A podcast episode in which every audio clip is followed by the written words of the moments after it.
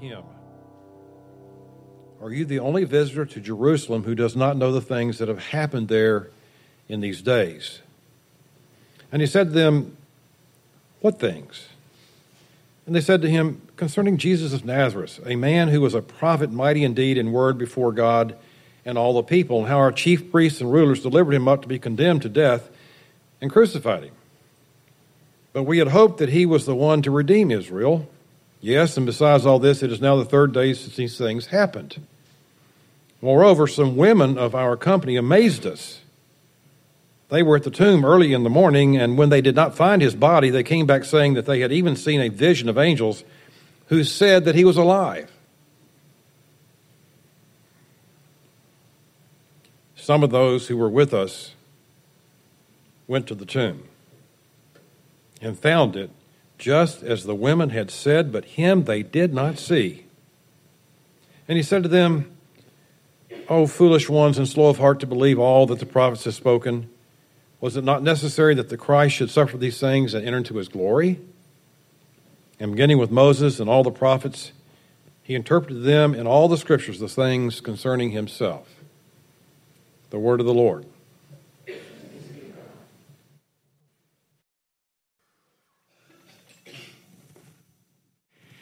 Folks in Alcoholics Anonymous, I didn't mean to segue from you to AA. I mean, there's no, no connection there, but um, uh, it was in my notes already. Um, they have a statement that goes something like this Expectations are premeditated resentments. Expectations are premeditated resentments. Now, the first time I heard that, I thought, well, I'm not sure I get that one. I mean, isn't that kind of what our faith is? We have certain expectations of God and Jesus based on his character, and isn't that what our hope is based on? Yeah. But when our expectations of life and how God acts don't line up with Scripture, it can create some deep resentment and disillusionment. And as we saw last week, this is uh, what was happening with the two disciples on the Emmaus Road this first Easter Sunday morning they had some expectations of what it was going to look like to follow Jesus. Uh, down in verse 21, you, you get kind of the heart of what they were going through emotionally. He says, We had hoped that he was the one to redeem Israel. Now, uh, that word redeem was very popular in that day. It was a political term. Like most Jews living under the Roman boot in Palestine at that time, they thought this was going to be a political revolution. They thought they were going to have roles in the cabinet. Uh, they thought the Romans were going to be pushed out by the military. And now all of this has come entirely undone.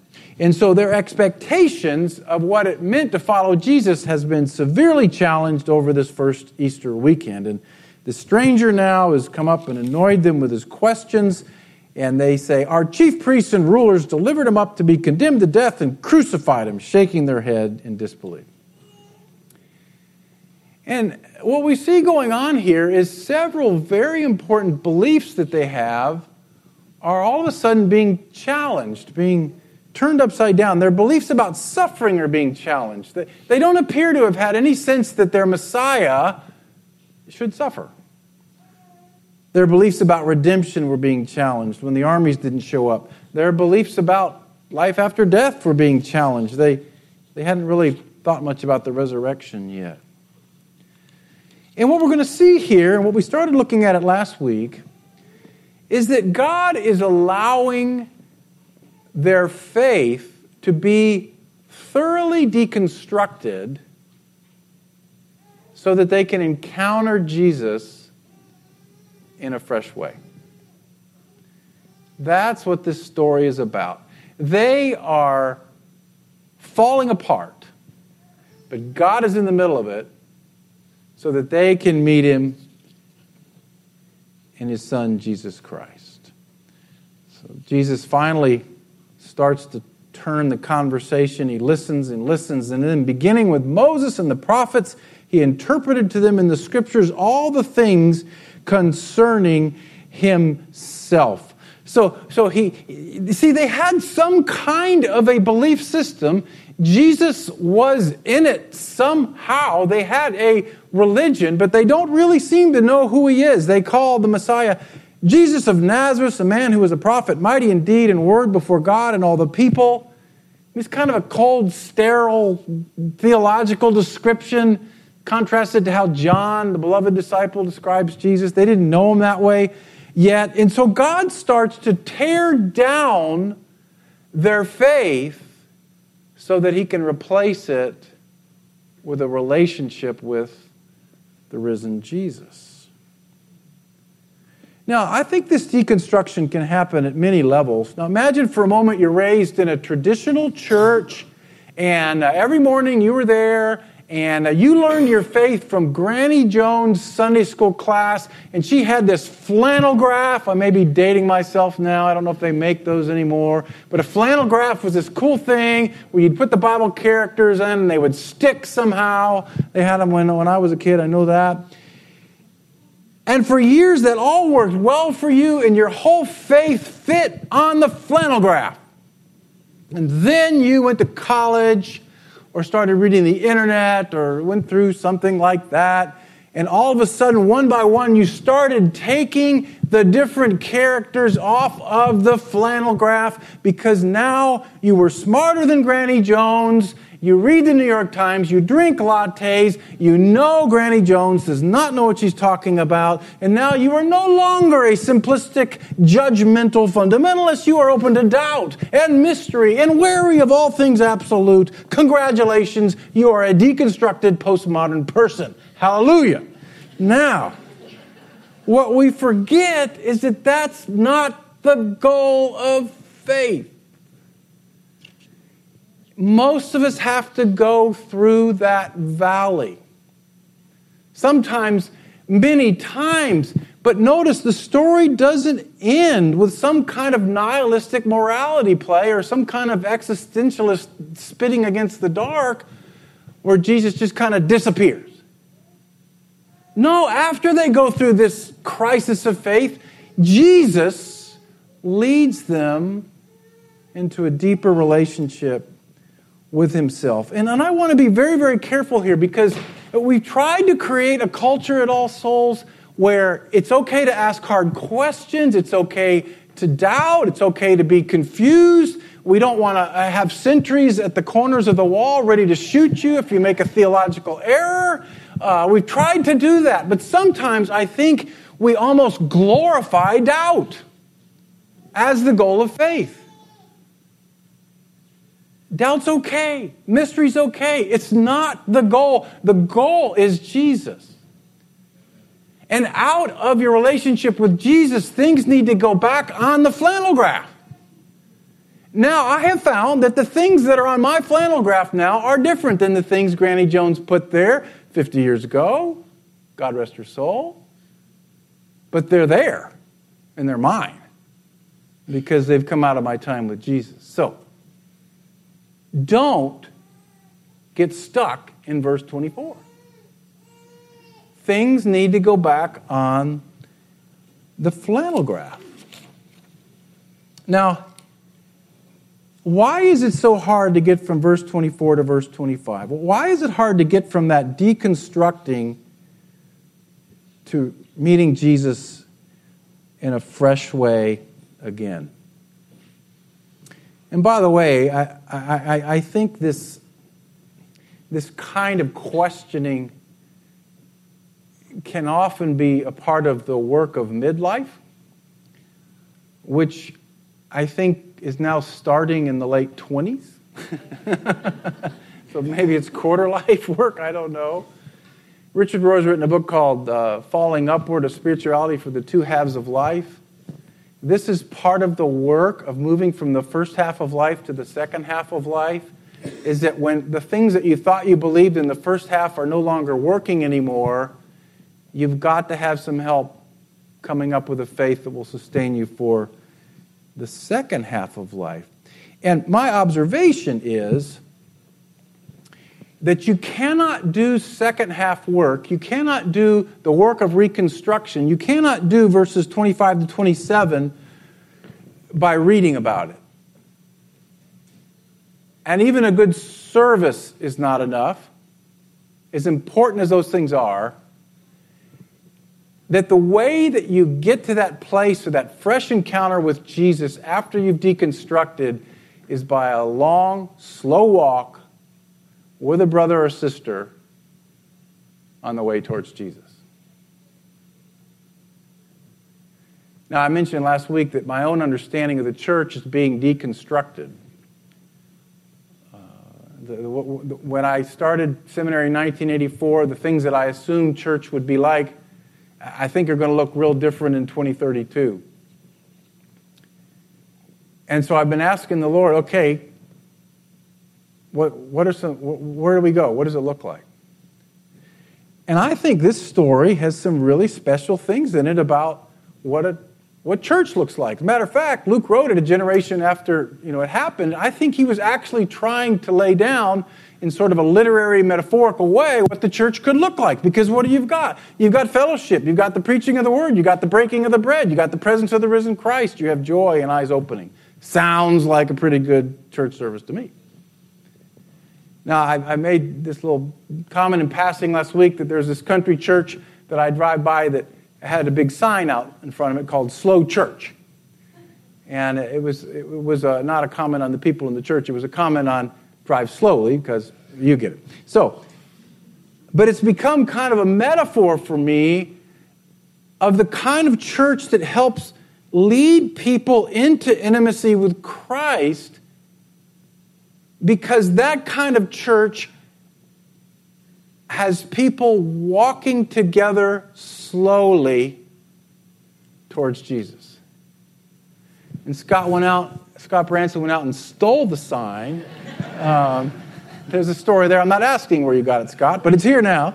Um, and I just wanted to put it up because I think this series is, is somewhat about this as well. And I don't know about you, but, but, but I find kind of the cadence of this passage, the rhythm of this passage, the slow, patient listening and questioning and probing and teaching and drawing out of this passage in violent contrast to everything about our world. It is so hard to live on the Emmaus Road. But I think doing so is part of what it means to be the church.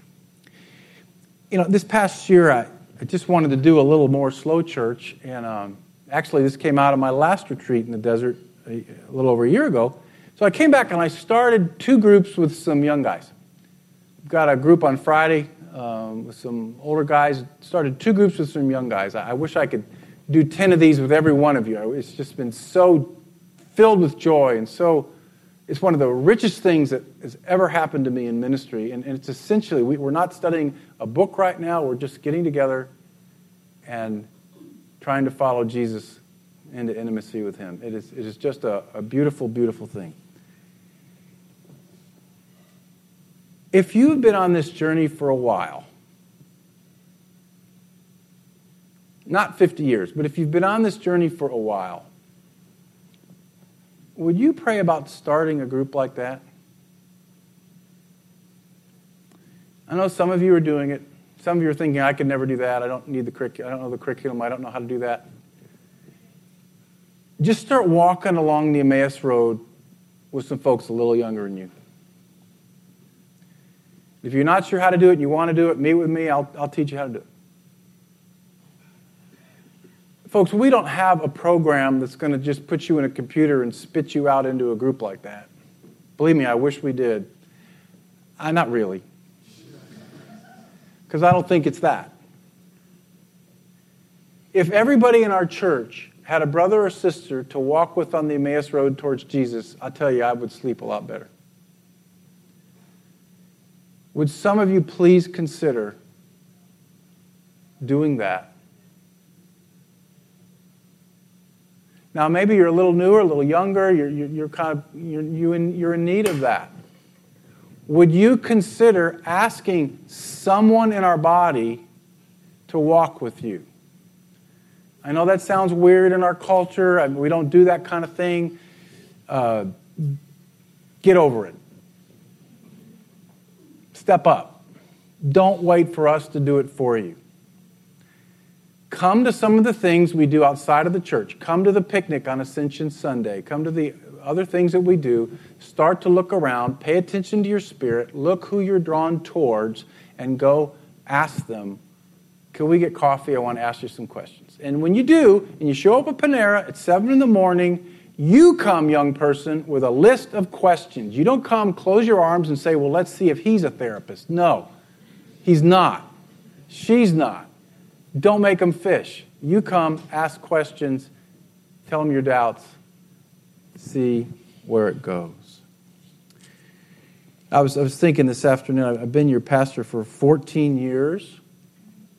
Um, I would love to serve you for 14 more. Uh, lately, I've been thinking a lot about our future together. I guess that's when, you, when, when 60 comes into your sights, you start thinking more about uh, who's laughing at that? That is not funny. It is not. oh, it's in your sights too. That's why you're laughing.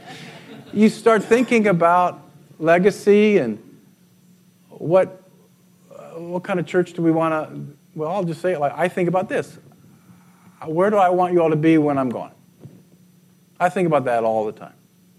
Um, and yeah, there's some things, you know, we've talked about. I'd, I'd, if we could find a property that we could afford that was ours, I'd love that. Don't have one for you now, but I'd love that.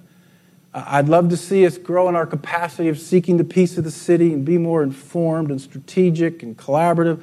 I'd love to see us, something a phrase Trevetta loves, become a school for Christ, be more intentional in the classes that we offer and our practices of spiritual formation. But Ray Kilarowski, one of the guys that I walk with on the Emmaus Road, said something very important to me at breakfast. We were talking about succession planning and how, how the companies he's a part of do it.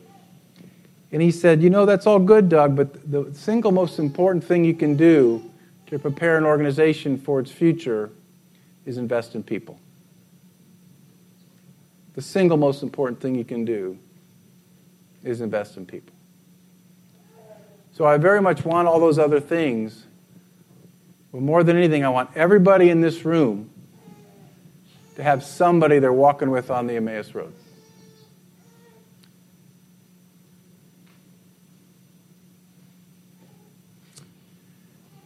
Hmm. There's something more there. Um, that's enough for now. So, this work of deconstruction is is not all theological or doctrinal. That's part of it. Um, there's a, another part, and a lot of this happens in midlife, but as I said, a lot of you are hitting midlife at 28. Um, I hope it's quarter life. Uh, is that the illusions of the first part start to fall away to prepare you for a fresh vision. And that's why when I went through a midlife crisis at 41 and I went into a therapist and I started to work on it, I said I was very depressed. He said, Congratulations, depression's a gift.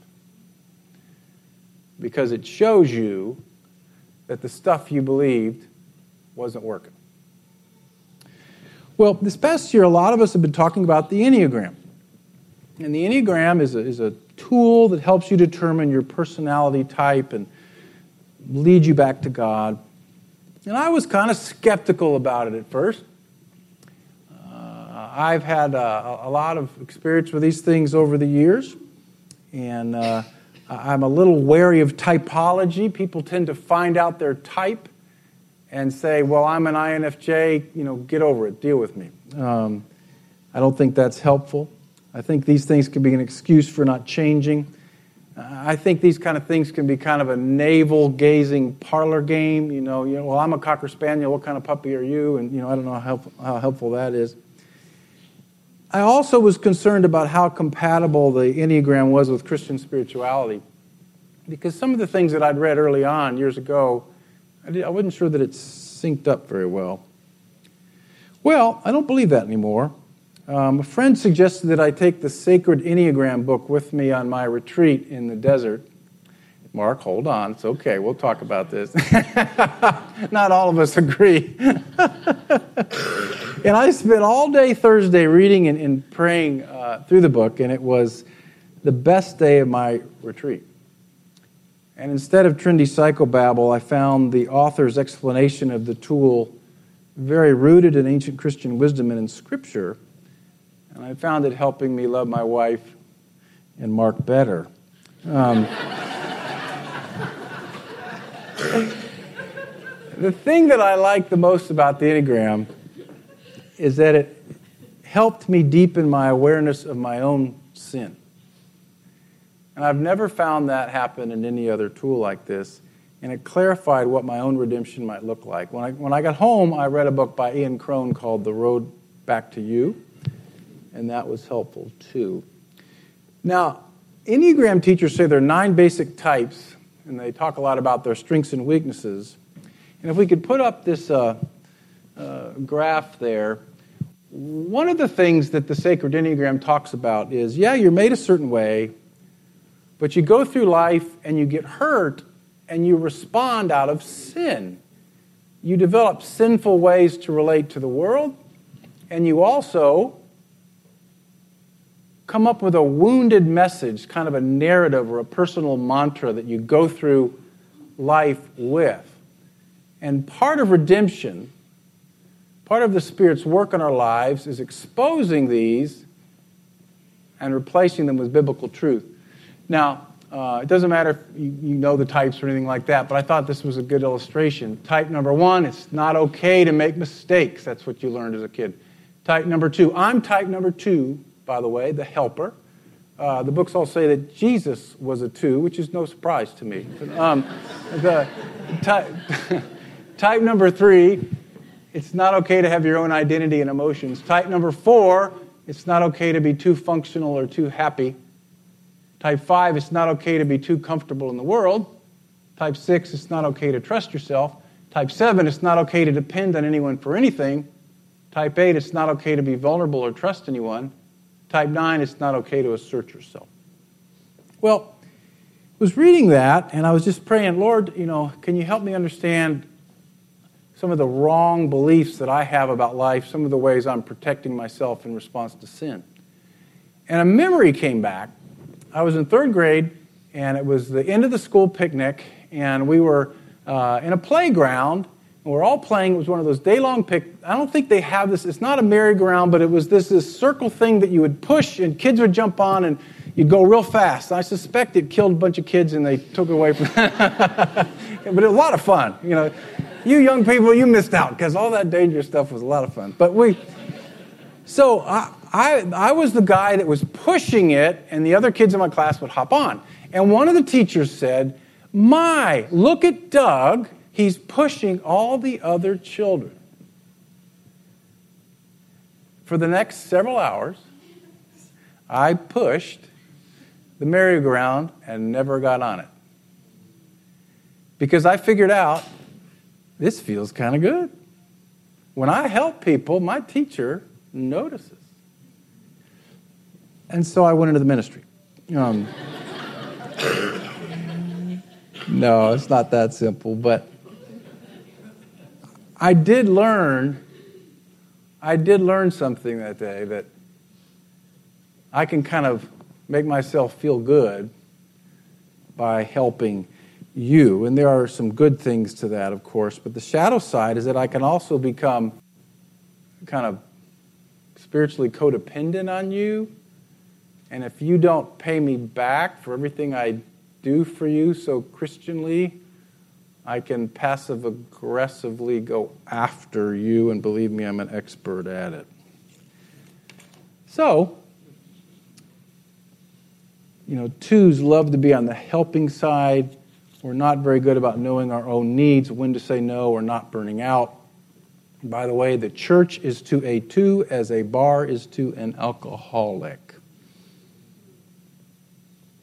So, in the desert, when I started to, to read this stuff, God started to deconstruct this shadow side of me and move me towards deep repentance. Actually, I've had to be careful because it's so, I feel so exposed. And, you know, that it almost, I, I found myself why are you going to get up there tonight? You just want them to love you. And you'll be mad at the four people that didn't come. You know, you can go down a rabbit hole with it.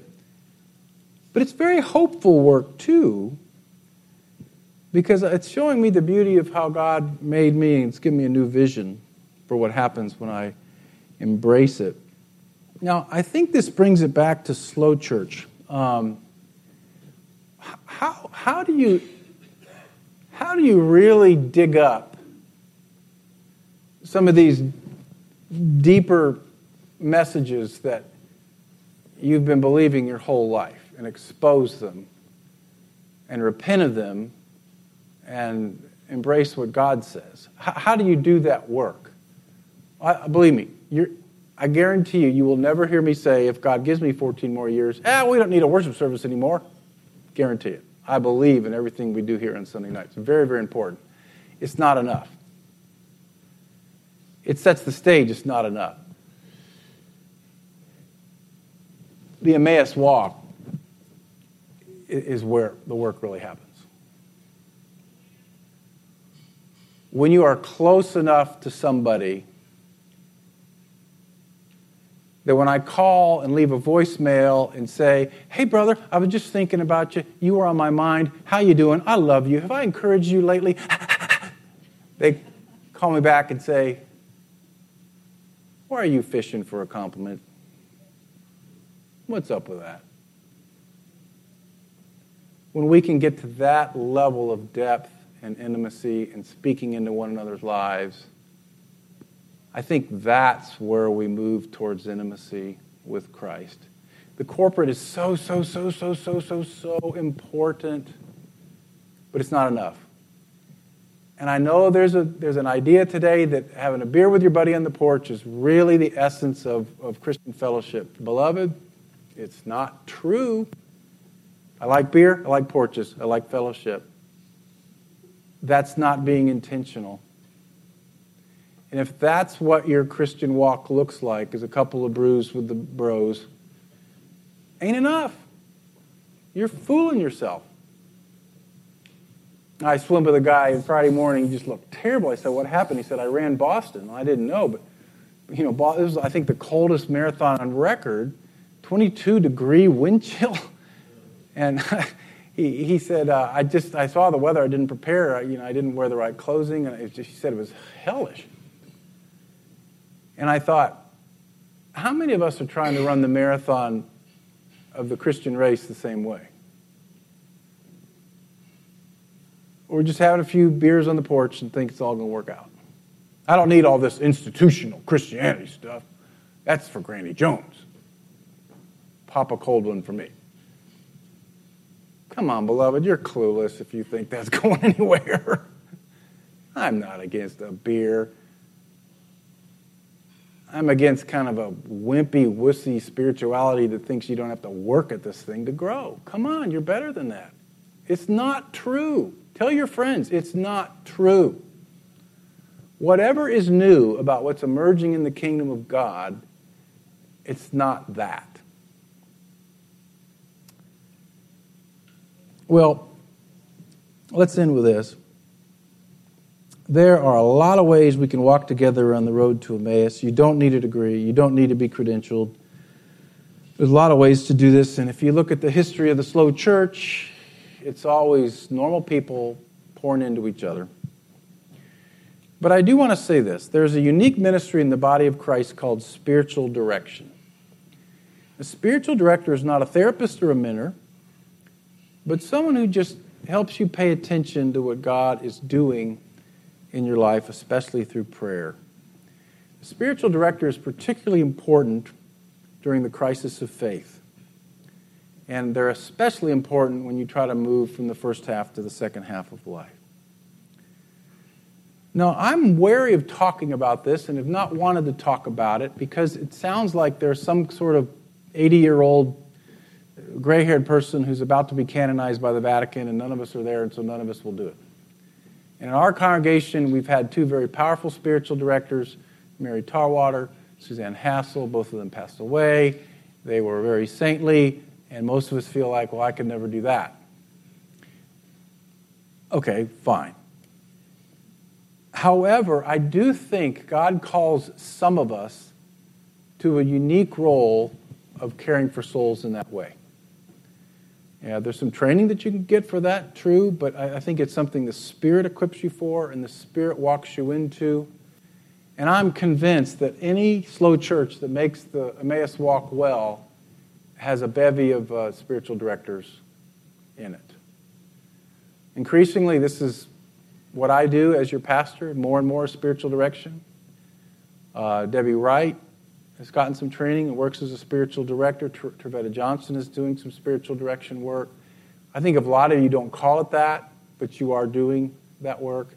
And, and what I want to say is if some of you are waiting for Mary and Suzanne to come back, they ain't coming back. And if some of you are waiting another 15 years until you're ready, you don't know if you've got 15 years.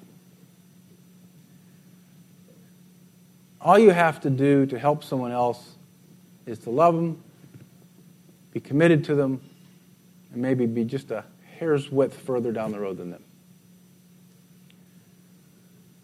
So, with some of you that are kind of sitting back and just wishing that some godly saint would come alongside and pour into your soul and help you make the walk to Emmaus, would you become that person?